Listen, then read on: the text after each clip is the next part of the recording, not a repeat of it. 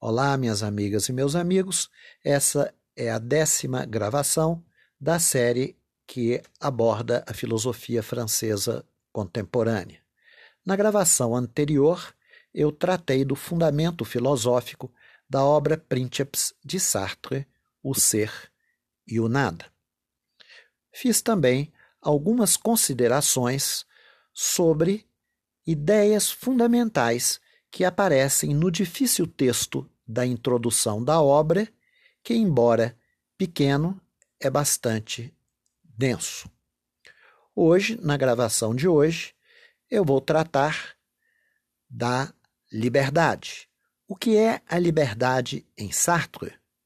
Para responder, ou ao menos para situar a questão, que é a questão retora, que é a questão axial de todo o pensamento de Sartre, eu vou fazer algumas considerações em duas partes. Na gravação de hoje, na primeira parte, nós poderemos designá-la como ontologia e liberdade, ou seja, como fundamentar a liberdade em Sartre.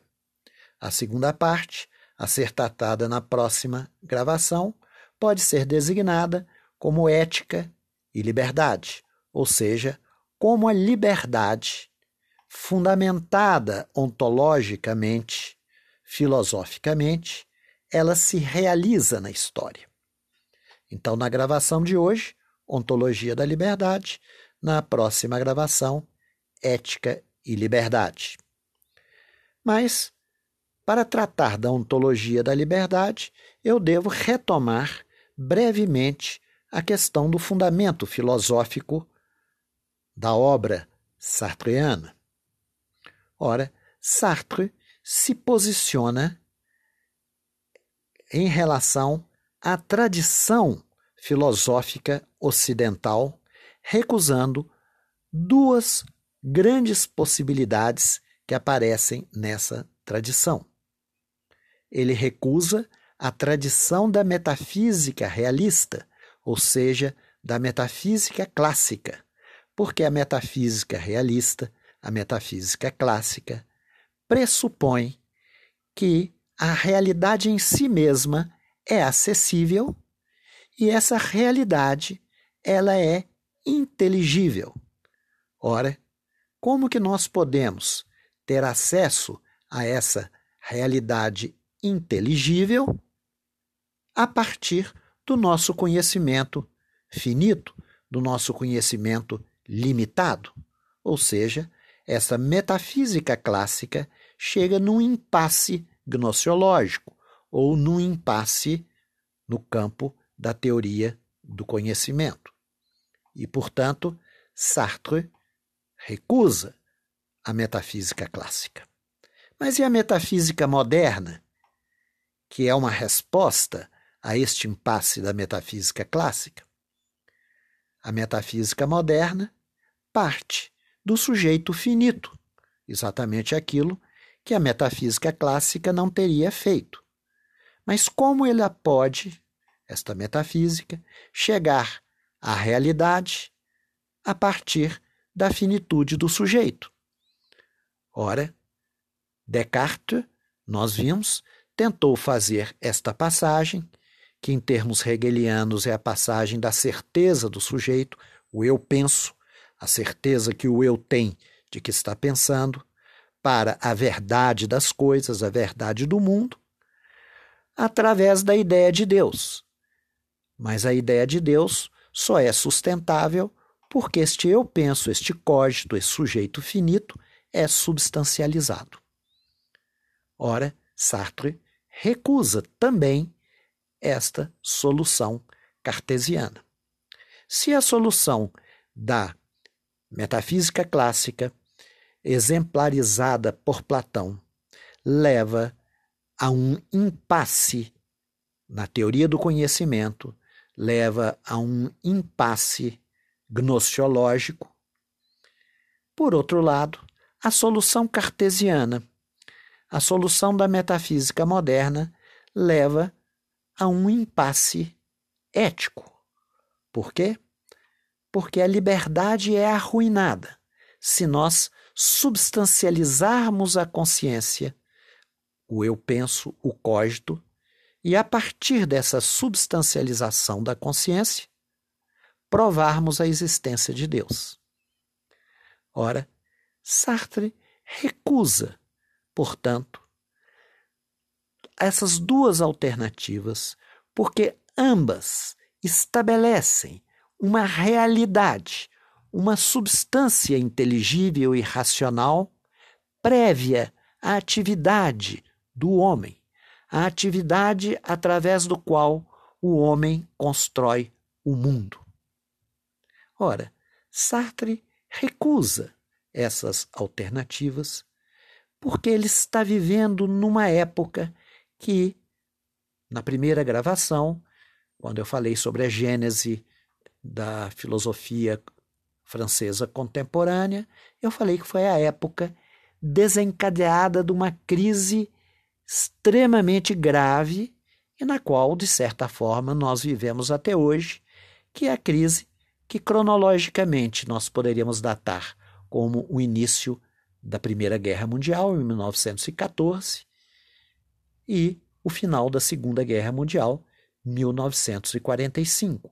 Esses três anos de destrutividade sem paralela, inaudita na história e que repercute e que produz suas ressonâncias até hoje. Ou seja, Sartre viveu numa época da destruição do mundo. E foi em 1943, no calor dessa época altamente destrutiva, que Sartre publica O Ser e o Nada.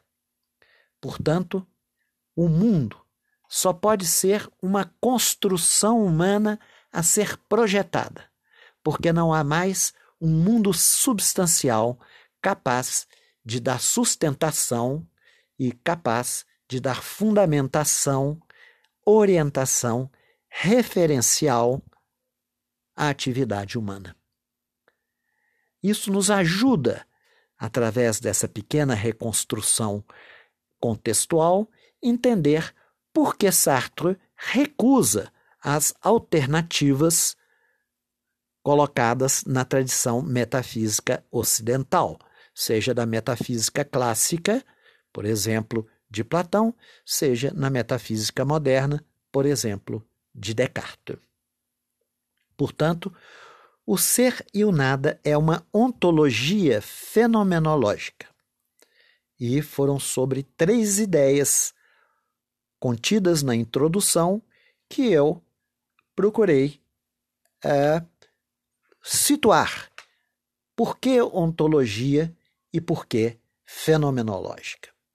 Ora, ontologia fenomenológica, porque Sartre parte da ideia urseliana e vinda de Kant que nós só podemos filosofar no campo da experiência. Kant propôs uma filosofia da experiência. E essa filosofia da experiência foi retomada por Husserl. Todo o nosso pensamento tem que se limitar ao campo da experiência, que para Husserl é o campo fenomenal. Portanto, a primeira ideia que aparece nesta introdução é a ideia de consciência. Frequentemente, nós pensamos que a consciência é a consciência reflexiva, é o momento em que eu paro e tomo consciência daquilo que eu estou fazendo, daquilo que eu estou sentindo, daquilo que eu estou pensando e assim por diante.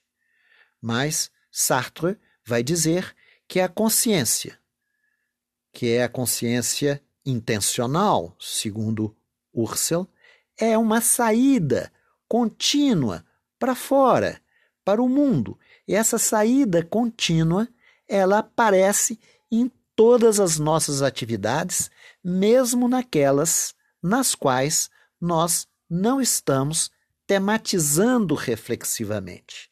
É isso que ele chama de consciência pré-reflexiva. Mas o campo fenomenal, se ele é constituído pelos fenômenos, ou seja, pelas manifestações, e as manifestações são sempre manifestações para a nossa consciência. E se a nossa consciência é intencional, ela é uma saída de si, então nós poderíamos dizer que Sartre cairia no solipsismo, que é um dos perigos né, da metafísica idealista. Cairíamos naquela formulação feita pelo filósofo George Berkeley, que diz: esse est percipi. O ser é a percepção, ou seja, a consciência é uma saída para um mundo e o mundo é uma é um conjunto, é uma série de aparições, de manifestações, de fenômenos. Sartre não toma essa direção.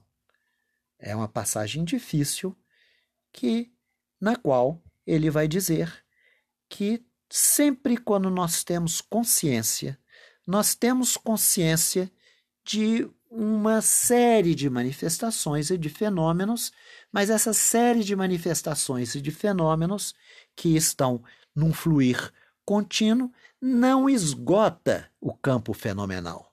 Nós podemos dizer, para simplificar, que isso é o transfenomênico, ou seja, embora tudo seja campo fenomenal, campo da nossa experiência fenomênica, essa experiência fenomênica não é esgotada na série de fenômenos que nós estamos aprendendo, porque a nossa consciência flui continuamente, ela está num movimento contínuo de temporalidade. Então, são essas ideias difíceis através das quais Sartre demarca sua posição em relação à tradição filosófica. A consciência pré-reflexiva, ou seja, nós só pensamos no campo fenomênico, não há nada além do campo fenomênico, não há um ser subjacente ao campo fenomênico, um ser inteligível, por exemplo, que dá fundamento ao campo fenomênico, tudo está contido no campo fenomênico.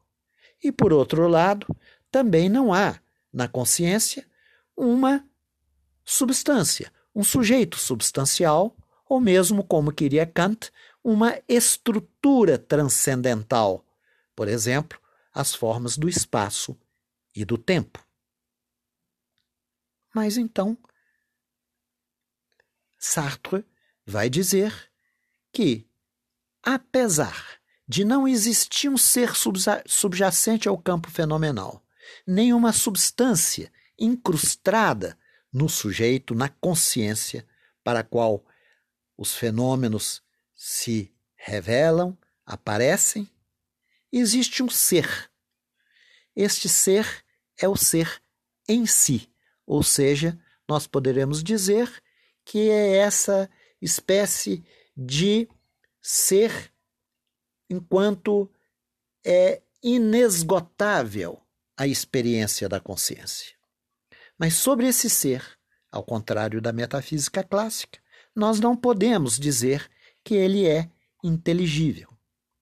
Eu recorri então a um texto de Nietzsche, que é um texto de uma obra juvenil do Nietzsche, que é um texto que, se não me engano, eu me equivoquei dizendo que ele era uma das considerações extemporâneas de Nietzsche, mas é um texto anterior, do início da década de 70 do século XIX.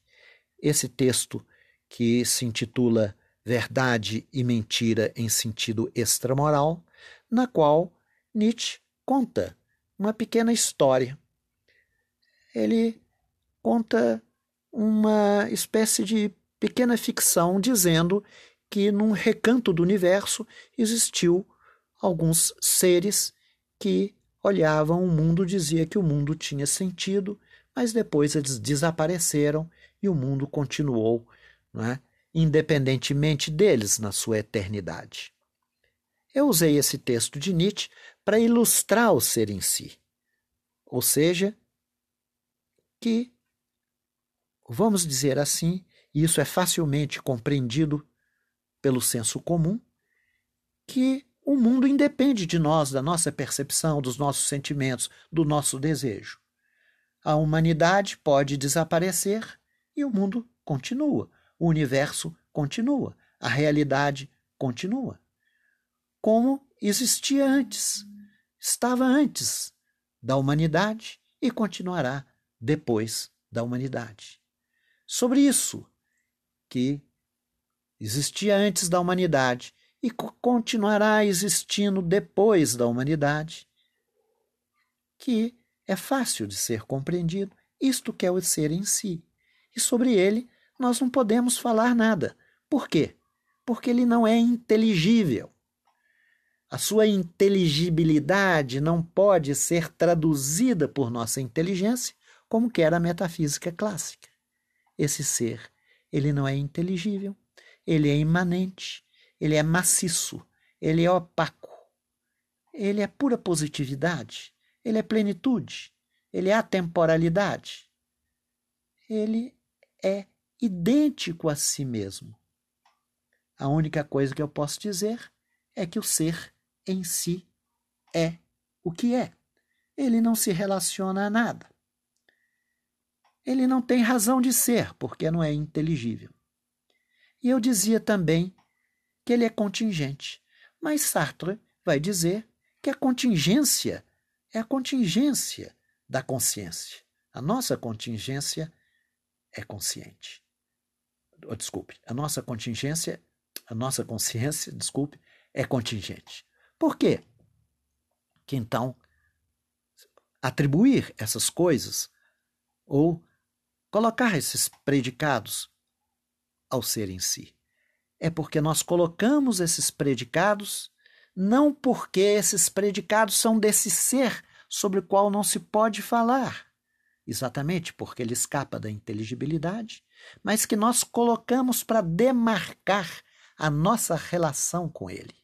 A experiência da contingência, descrita por Sartre na novela A Náusea, aparece numa passagem que se tornou célebre que é aquela em que Antoine, que é o personagem principal, fica olhando uma raiz de castanheiro e sente então a náusea.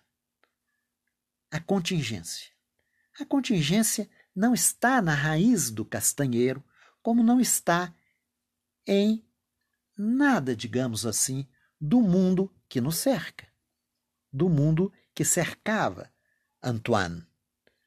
Na verdade, a náusea o tédio, e nós poderíamos dizer angústia, é a nossa experiência diante dessa opacidade, desta sem razão, sem sentido do em si, do ser em si, daquilo que está em torno de nós.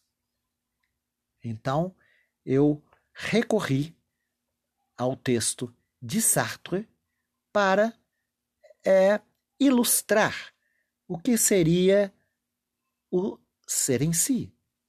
Ora, na primeira parte, depois dessa introdução, em que Sartre da trata da consciência pré-reflexiva, do transfenomênico e do ser em si, na primeira parte do tratado, que se intitula O Problema do Nada, então Sartre vai mostrar como que nessa opacidade nesse caráter do maciço do ser em si, aparece o nada.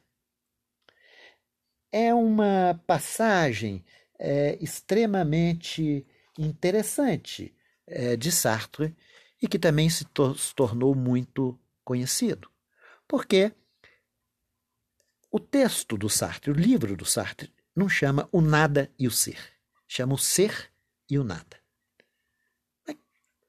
Qual a importância dessa ordem? Nós poderíamos dizer primeiro o ser, mas o ser que não tem inteligibilidade, e depois o nada. O nada como um não ser. O nada pensado como um não ser. Mas como que se dá isso? Sartre tem a seguinte formulação: o nada não é mas há nada. Le néant n'est pas, mais il y a du néant. Il y a du néant. Há nada.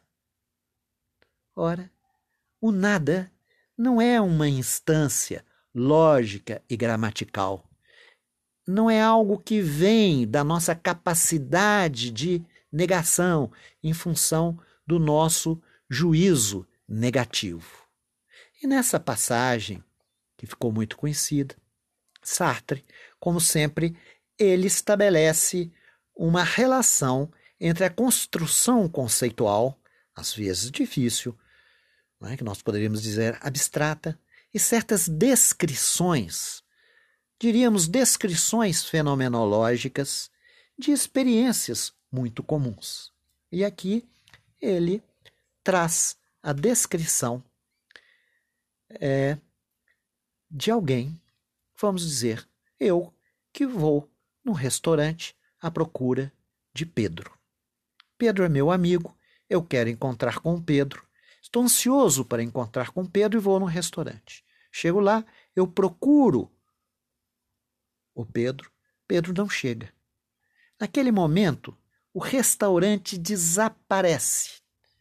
Eu não estou prestando atenção nos garçons, nas mesas, nas cadeiras, nas outras pessoas que estão lá, na música que está tocando. Eu estou totalmente voltado.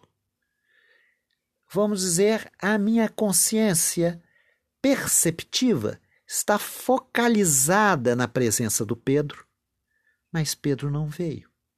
Então a minha consciência perceptiva está focalizada na não presença, na ausência de Pedro.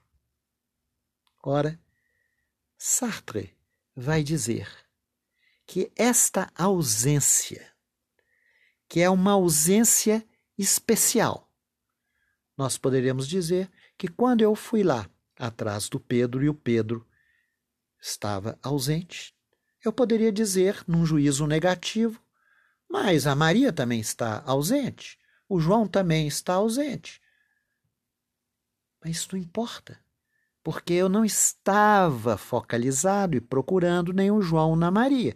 Como eu poderia dizer, não há aqui nesse restaurante um dinossauro. Aqui, Dom Pedro II também não está. São juízos negativos. Mas o juízo negativo Pedro não está aqui é de outra ordem. Não é um juízo qualquer. Não é algo do nível gramatical e lógico, mas é uma experiência existencial. É a experiência da ausência. Nós poderemos dizer que é a experiência do nada. Por isso, o nada o nada não é algo da qual se possa discorrer como se fosse possível fazer um discurso sobre o não ser. Mas o nada é algo que há. O nada é o que se dá na minha experiência. Nós temos a experiência do nada. Le néant n'est pas. Não é. O nada não é. Mais il y a do néant. Há o nada.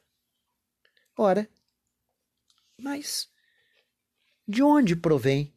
Qual é a origem do nada?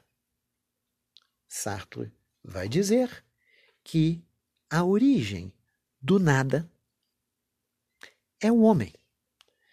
Sartre vai dizer que o homem apresenta-se como um ser que faz surgir o nada no mundo, na medida em que, com este fim, afeta-se a si mesmo de não ser. O homem é o ser pelo qual o nada vem ao mundo. Portanto, o nada não é algo no ser em si mas o nada é o verme, como diz Sartre, no ser. Mas este verme no ser é introduzido pelo homem, é introduzido pela nossa experiência. Mas nós podemos dizer, ora, por que que o homem introduz o nada? E Sartre vai recorrer a dois filósofos para falar sobre isso. Ele diz que Kierkegaard disse que o nada, que essa experiência do nada é a experiência da angústia. E a experiência da angústia é a experiência da liberdade. A angústia provém de nós nos sabermos, não como saber cognitivo e teórico, de nós sabermos, de nós sentirmos, de nós vivermos, de nós experienciarmos a liberdade. Daí provém a angústia.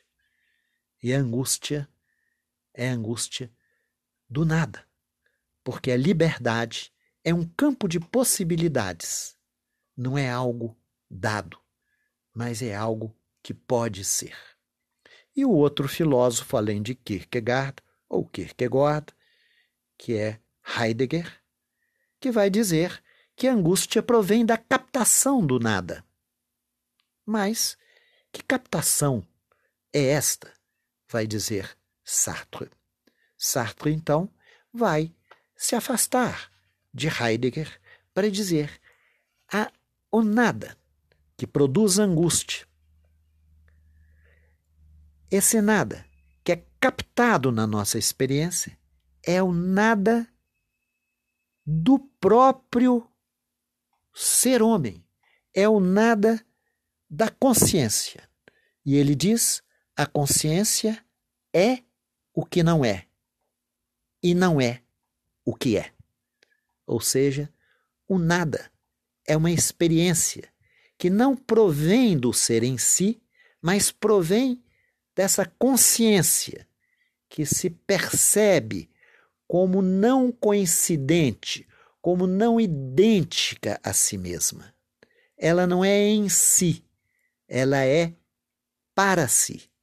Sartre toma essa essa expressão para si assim como a expressão como a expressão em si de Hegel. Mas é muito interessante, porque Hegel usa as duas expressões em si para si e mostra que essa vamos dizer, diferença pode ser dialetizada e levar a uma síntese. Ora, Sartre vai recusar essa alternativa hegeliana, mantendo essas expressões em si para si, sendo em si, digamos, como eu falei na gravação anterior, o reino das coisas, o domínio das coisas, ininteligível, o domínio das coisas, carente de sentido, carente de razão de ser, e o para si como domínio do sujeito. Não um sujeito substancial, mas da consciência, o domínio da realidade humana enquanto consciência, consciência intencional. Só que esses dois domínios não se reúnem como quer Hegel em sua dialética, numa síntese. E aí aparece uma ideia fundamental sobre a qual nós falaremos na próxima gravação, que é a ideia da nostalgia do sujeito humano, da realidade humana, que é a nostalgia do ser. Ou seja, nós temos a nostalgia dessa síntese hegeliana. Nós, consciência, para si, que nos captamos como nada, como vazio, ou na imagem sartriana, como puro vento, nós queríamos ter consistência. Nós queríamos um ser. Nós queríamos ser uma síntese de em si para si Nós temos nostalgia dessa síntese. Mas essa síntese, nós veremos na próxima gravação, é uma síntese impossível. Porque é isto que é a ideia de Deus. Deus seria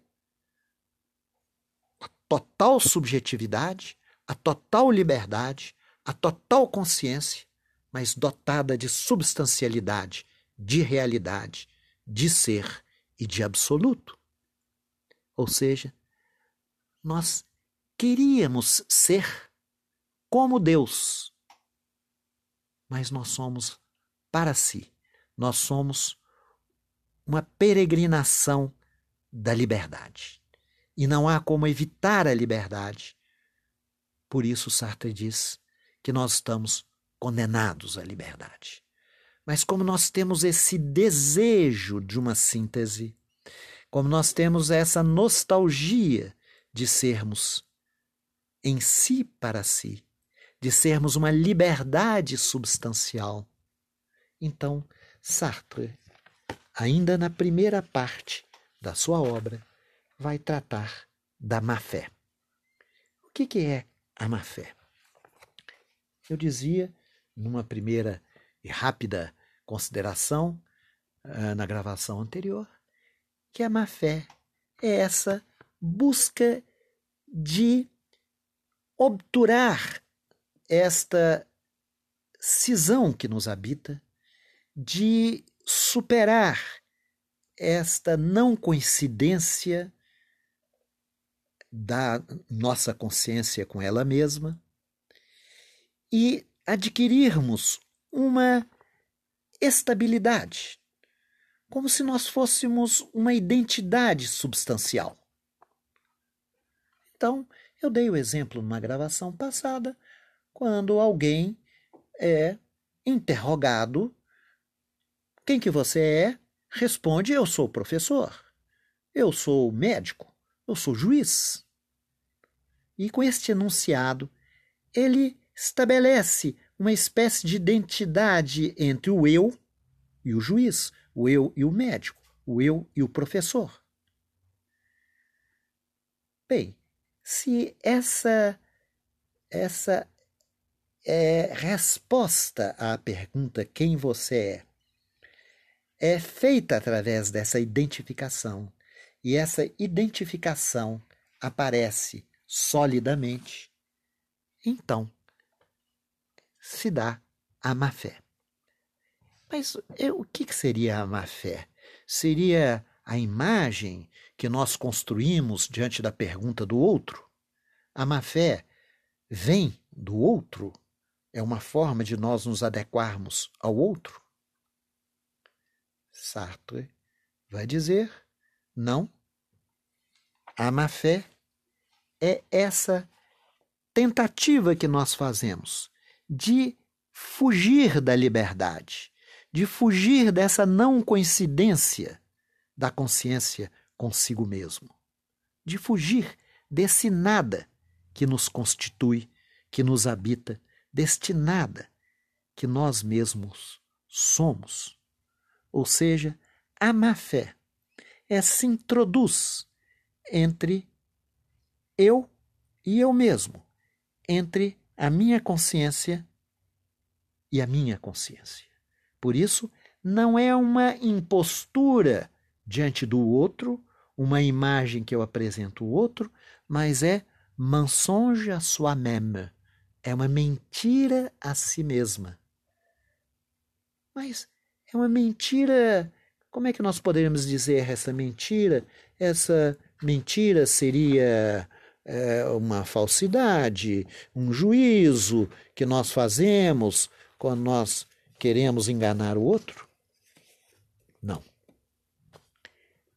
Uma passagem em que Sartre fala sobre isso, ele diz que é esta nostalgia da síntese, nostalgia de uma identidade sólida que nos torna uma espécie de contínua fuga para a solidez, uma contínua fuga da liberdade que nos habita.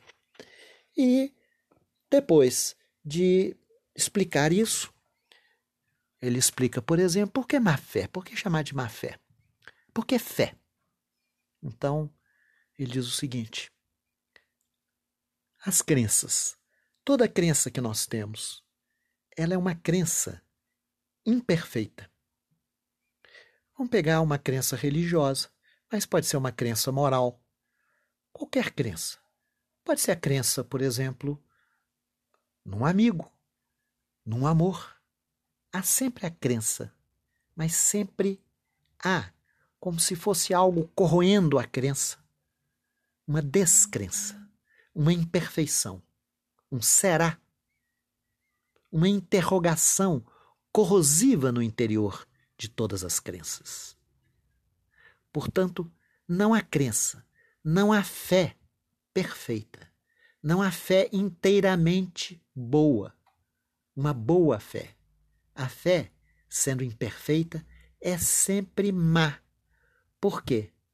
Porque a crença que nós temos e que é uma tentativa também de solidificação das referências da vida, ela está sempre ligada ao nada, à não coincidência que nós somos.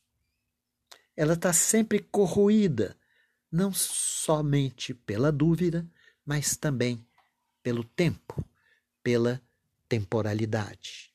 Então, depois dessas é, considerações epistemológicas sobre as crenças, ontológicas, sobre a liberdade que corrói toda tentativa de solidificação da vida pela crença, Sartre dá um exemplo, da mesma forma que ele fez para ilustrar o nada não como um juízo, como uma categoria não é? lógico, gramatical, juízo negativo, mas como uma experiência, recorrendo a Pierre, eu que saio em busca de Pierre e não o encontro e tenho a experiência da ausência, agora ele aponta para uma outra experiência.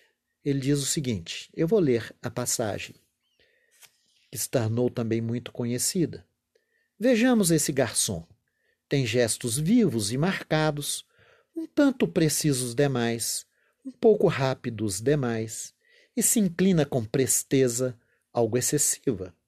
Sua voz e seus olhos exprimem interesse, talvez demasiado solícito, ao pedido do freguês. Afinal, volta-se, tentando imitar o rigor inflexível de sabe-se lá que autômato, segurando a bandeja com uma espécie de temeridade de funâmbulo, mantendo-a em equilíbrio perpetuamente instável, perpetuamente interrompido, perpetuamente restabelecido por ligeiro movimento do braço e da mão. Toda sua conduta parece uma brincadeira empenha-se em encadear seus movimentos como mecanismos regidos uns pelos outros. Sua mímica e voz parecem mecanismos, e ele assume a presteza e rapidez inexorável das coisas. Brinca e se diverte. Mas brinca de quê? Não é preciso muito para descobrir. Brinca de ser garçom. Como nós brincamos de ser professor. Como nós brincamos de sermos juízes, de médicos, encarnamos uma postura, uma atitude, um ritual.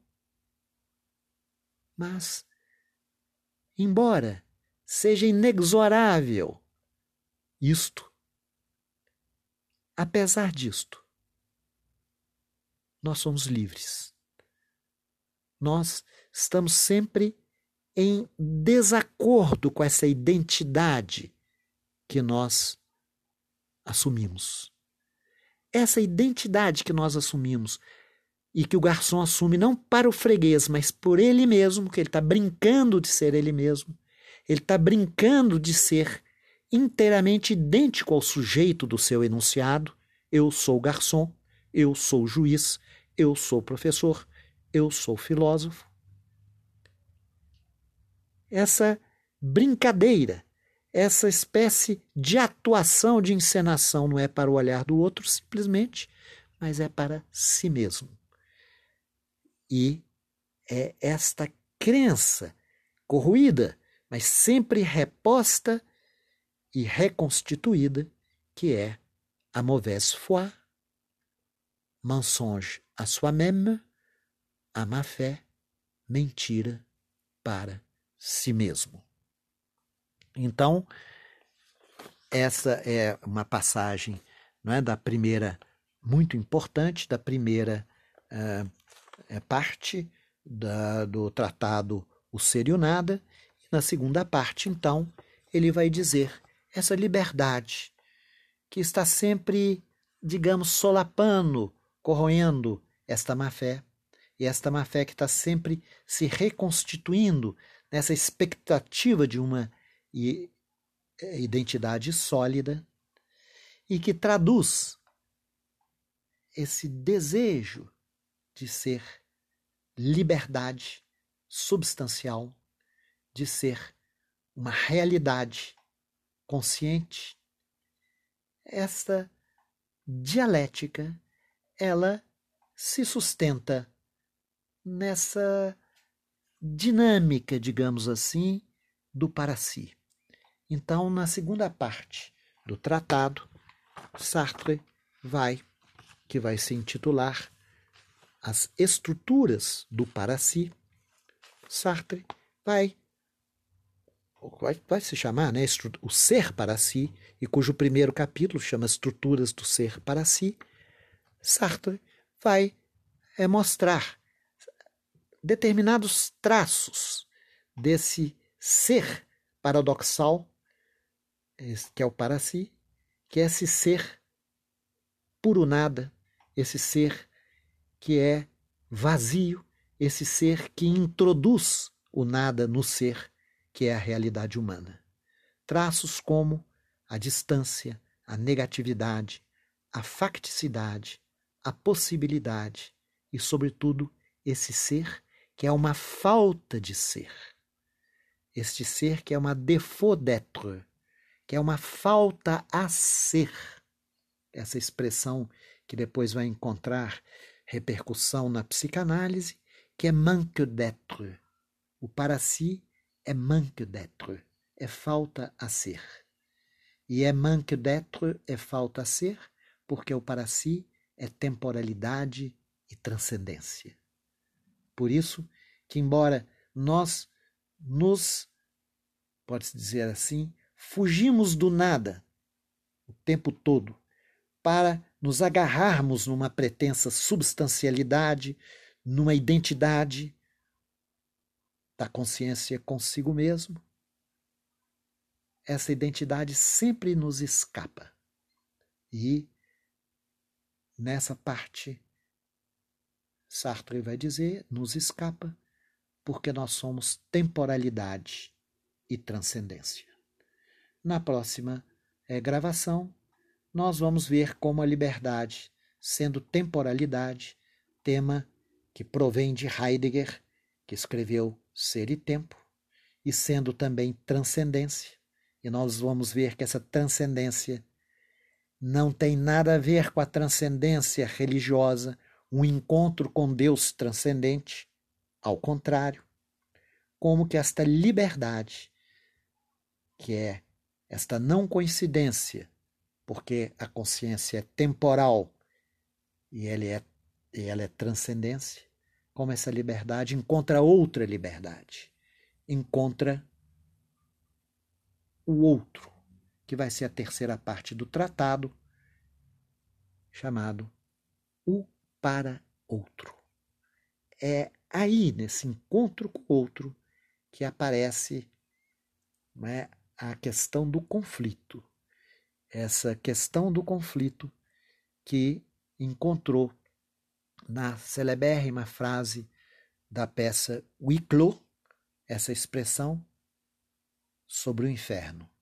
Pas besoin de grille, l'enfer, c'est les autres. E que produziu tanta controvérsia? Porque isso parece, e nós podemos dizer, isso traz mesmo a suspeita de que esta ontologia da liberdade ela torna impossível a construção de uma ética. Porque se a ética é sempre relação com o outro, e se aparece na peça de Sartre que o inferno não tem necessidade de grelha, de braseiro, de fogo. Por quê? Porque c'est les autres. Porque o inferno são os outros. Então, é como se a ética fosse barrada pela ontologia da liberdade.